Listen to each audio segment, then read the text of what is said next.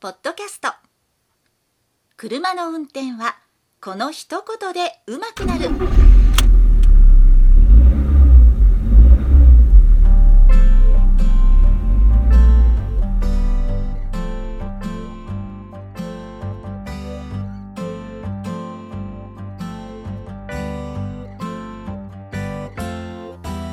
この番組は車の運転に悩めるあなたを応援します。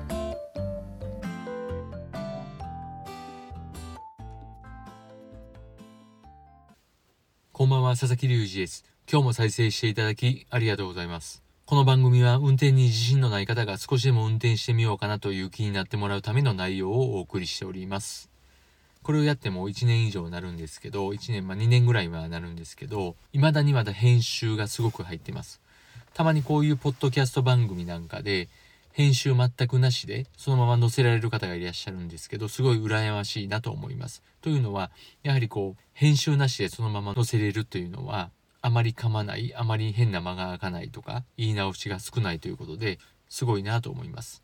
それに対して私の場合は結構編集が入っていまして噛んだ時なんかはだいたい編集入れてますけどまあたまにそんなに不自然じゃない紙の場合はそのまま残したりもしますけど大体はカットしてますしあとはちょっと考え込んだりした時の間とか言葉が出てこない時の間なんかも結構カットしてますのでポンポンポンと調子よく聞けるような感じではあるんですけど実はそうではないという風なところです。ので、まあ、推奨は1.25倍ぐらいの速さで聞いてもらうことが推奨ですけどもっと時間節約したいよという方は1.5倍ぐらいであれば聞けるかなというふうに思います。ということで今週のテーマ台湾人は日本人の運転の何が不思議なのかこれについてお話をしていきます。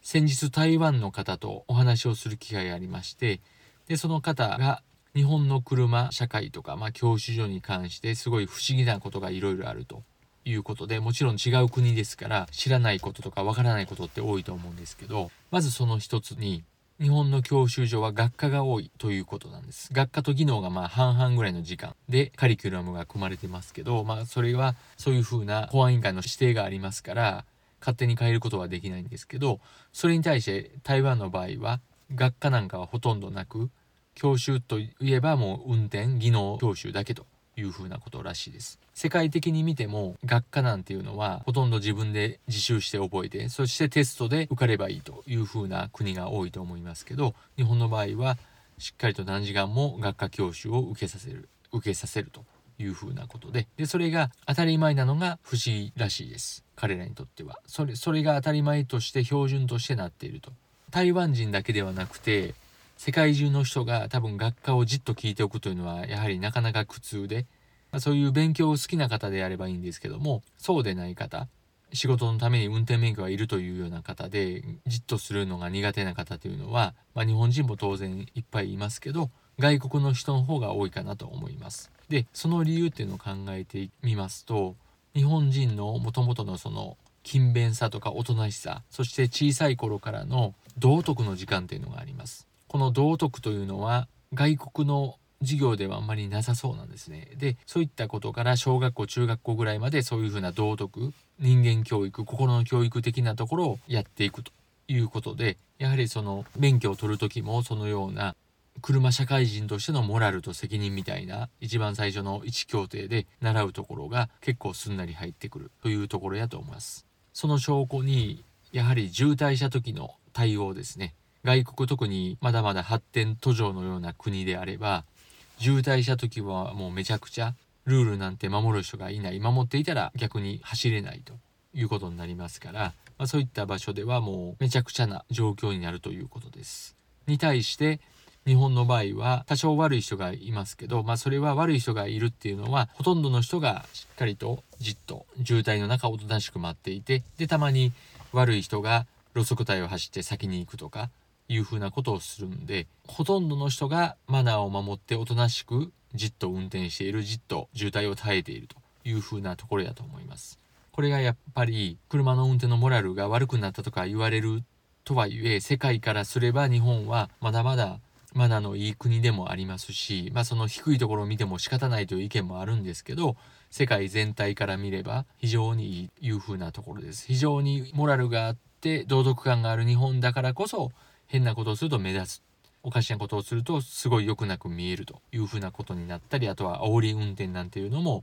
目立つようなことなのかなというふうに思います。あと日本人は歩行者に対して結構マナーが悪いと。横断歩道で止まらないというのもあります。まあ最近は多少改善したとはいえ、アメリカなんかと比べたら横断歩道で譲る率っていうのは少ないのかなと思います。で、その理由として、これはモラルとかマナーというよりも、その責任の重さということだと思います。アメリカの車社会であれば、歩行者に対して何かあれば、何かあろうもんならば、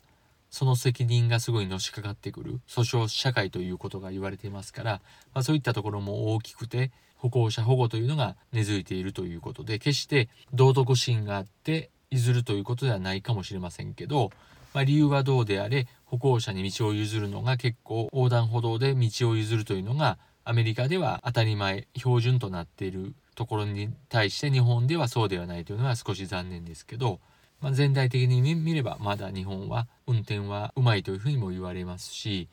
交通ルールを知ってる人も多いというふうに言われております。まあ、それは教習所がその一端を、ね、担っているというのもあると思います。この番組はこの一言で運転が上手くなるということをテーマにやってますからもしあなたがペーパードライバーで久々に運転するという場合は交通ルール運転の仕方をもし忘れていたとしても運転をすればすぐ思い出すし本を開くなり今であれば動画をちょっと見ればそういった運転を教える動画っていうのも結構多いですからそれで結構思い出すところが多いですから是非そういうのを見て予習をしてそして運転してみてください。ということでちょっと最後はまとまりがなかったんですけど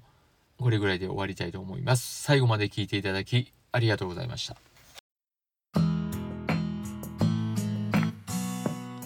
本日の番組はいかがでしたか？この番組では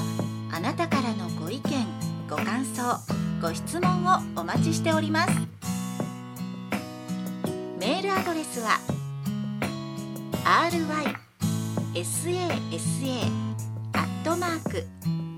gmail.com